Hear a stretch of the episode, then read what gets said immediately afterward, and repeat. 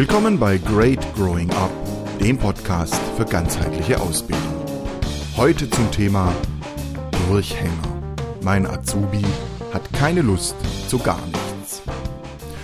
Ich finde, Durchhänger ist ein toller Begriff. Einfach, weil er ein plastisches Bild im Kopf entstehen lässt. Da hängt jemand saft und kraftlos in den Seilen, wie ein restlos erschöpfter Boxkämpfer.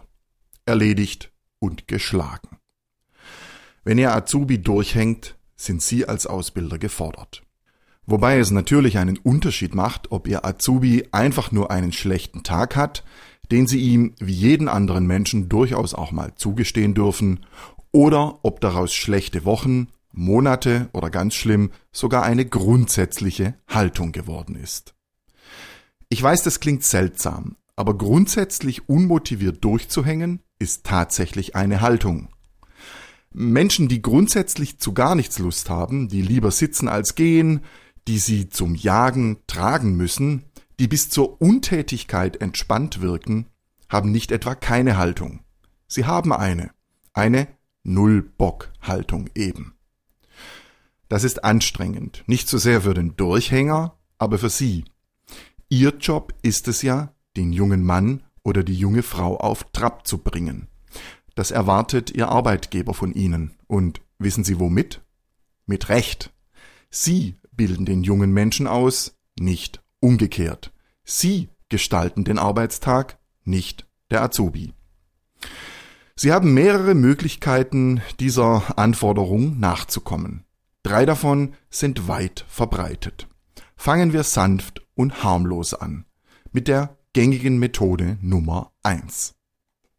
Sie können Ihrem Nullbock-Azubi gut zureden. Nicht lachen. Das kann funktionieren.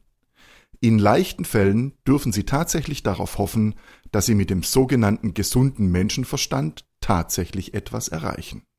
Sie nutzen gute Argumente wie bessere Chancen übernommen zu werden, Freude am Erfolg und so weiter. Manchmal hilft das. Die schweren Fälle, überzeugte Durchhänger, die sich in ihrer tiefen entspannten Lässigkeit gefallen, erreichen sie damit aber sicher nicht. Nächste Möglichkeit. Gängige Methode Nummer zwei. Sie probieren es mit Anreizen, Belohnungen, Vergünstigungen. Das funktioniert garantiert, je nachdem, wie viel sie bieten. Jeder Mensch hat seinen Preis. Die Frage ist nur, ob Sie jeden Preis bezahlen wollen, geschweige denn bezahlen können. Vermutlich können Sie nicht. Und das ist gut so. Warum? Weil Sie damit das Problem nicht im Kern lösen und weil der Preis von Mal zu Mal steigen wird. Wenn Ihr Azubi bemerkt, dass Sie zahlungsbereit sind, kann es gut sein, dass er das ausnutzen wird, dass er auf den Geschmack gekommen ist. Meine Empfehlung, seien Sie sehr, sehr vorsichtig, wenn Sie sich für diese Methode entscheiden. Gängige Methode Nummer drei: Sie bauen Druck auf. Am wirkungsvollsten sind dabei konkrete Drohungen. Im Grunde ist das nichts anderes als die umgekehrte, negative Variante von Methode Nummer eins. Anstatt das in Aussicht zu stellen, was motivierte Azubis erreichen können, drohen sie mit dem, was Leistungsverweigerern blüht. Ärger, keine Anerkennung, keine Vergünstigungen, keine Übernahme, keine Zukunft im Unternehmen, etc. Ich bin mir sicher, dass Sie damit Erfolg haben können. Sie müssen allerdings höllisch aufpassen, dass Sie die wichtigste Grundregel beim Androhen von Konsequenzen unbedingt beachten. Sie müssen konsequent sein. Wenn Sie nicht umsetzen, was Sie angedroht haben, ist Ihre Glaubwürdigkeit dahin. Dann können Sie drohen, so viel Sie wollen, Sie werden nichts und niemanden damit erreichen. Auch bei Methode Nummer drei rate ich deshalb zu allergrößter Vorsicht. Denn die Druckmethode hat einen weiteren Nachteil. Sie mag zwar manchen Durchhänger in Bewegung bringen, aber auch sie löst das Problem nicht im Kern, Ihr Azubi hängt zwar nicht mehr im Seil, aber nur, weil ihm sonst unangenehme Konsequenzen drohen. An seiner grundsätzlichen Haltung haben sie nichts geändert. Ihr Azubi ist jetzt zwar auf Trab, aber gegen seinen eigenen inneren Widerstand. Sie haben ihn animiert, nicht motiviert.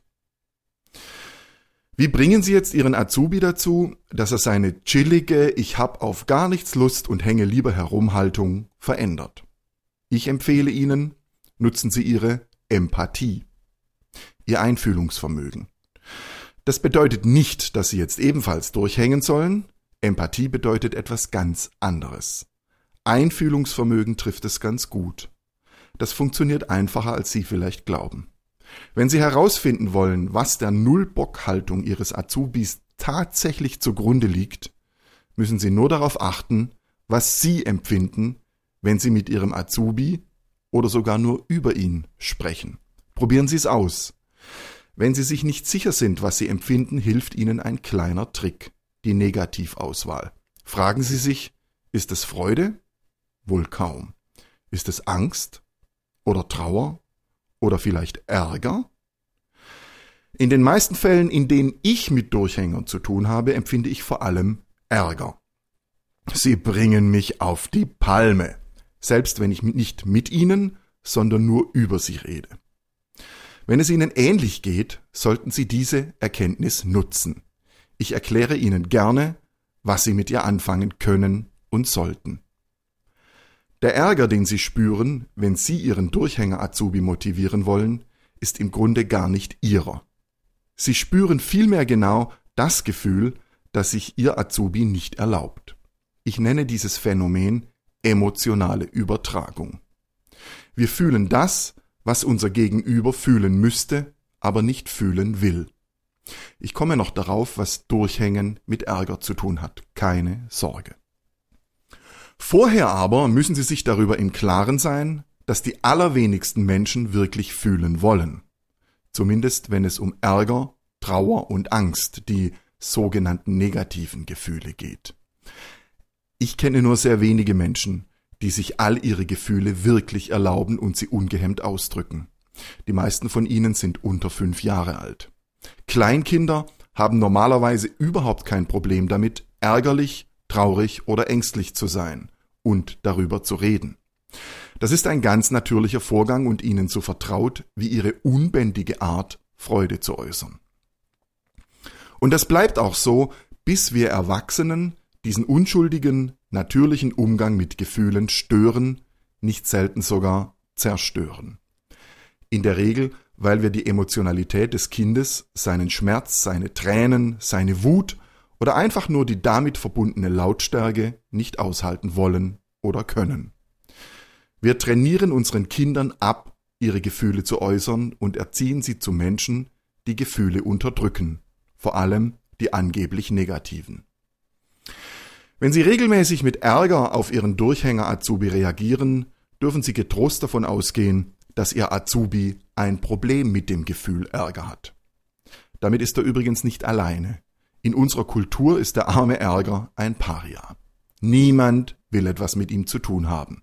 Er gilt als aggressiv, laut, hässlich und verletzend. Und das kann er auch tatsächlich sein.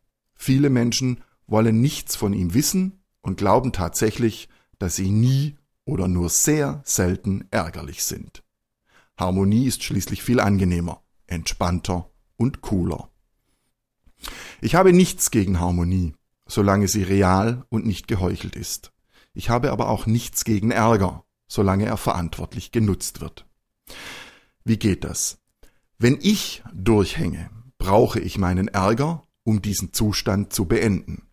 Ärger ist das Gefühl, das mir Klarheit ermöglicht. In welchem Zustand bin ich heute?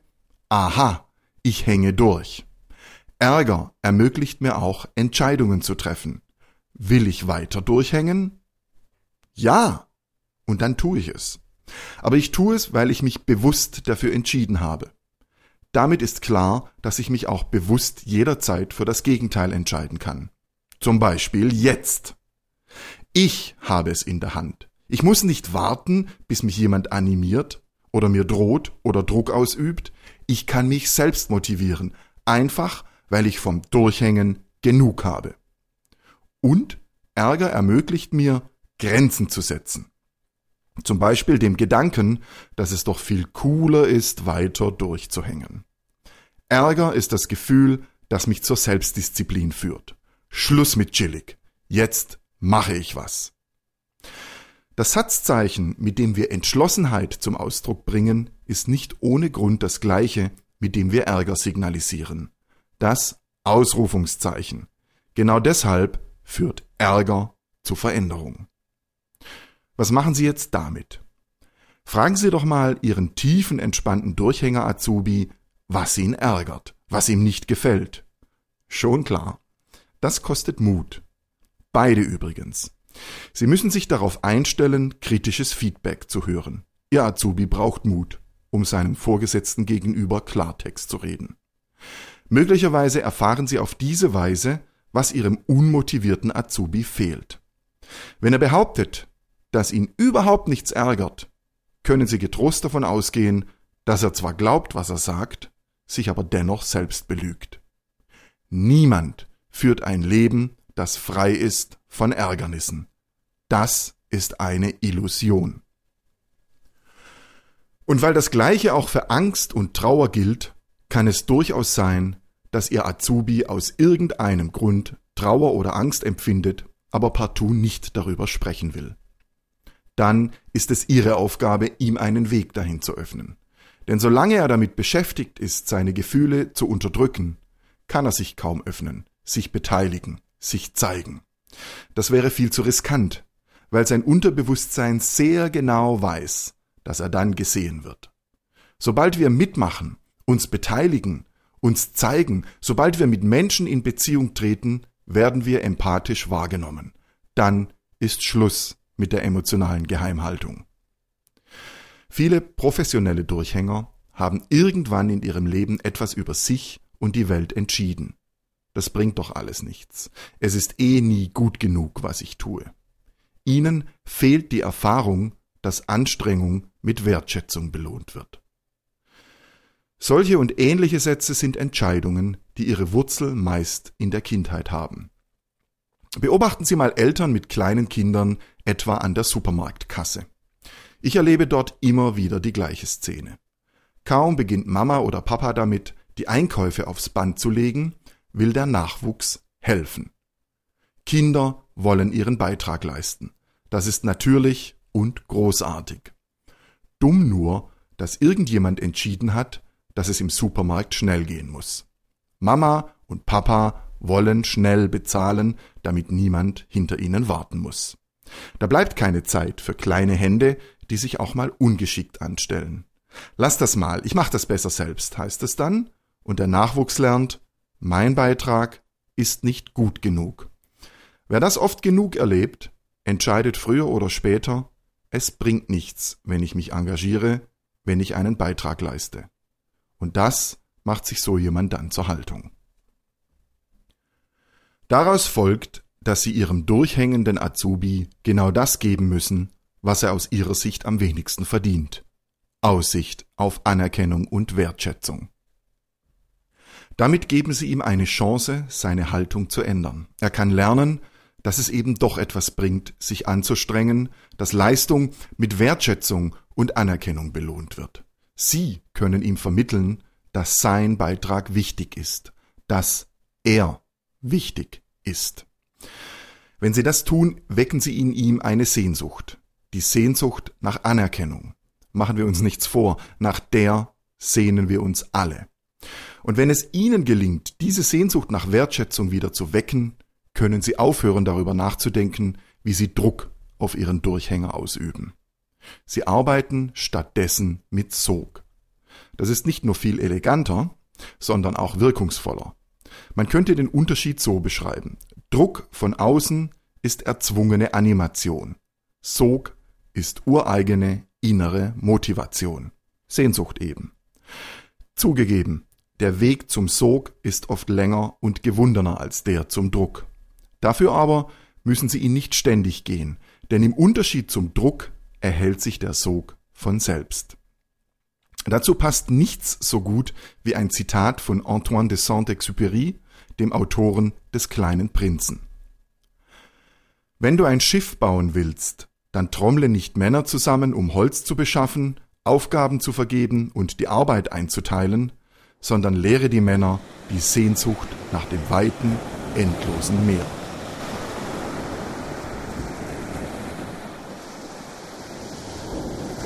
Dabei geht es um nichts anderes als um Sog, um Sehnsucht nach dem Meer, um Sehnsucht nach Anerkennung und Wertschätzung.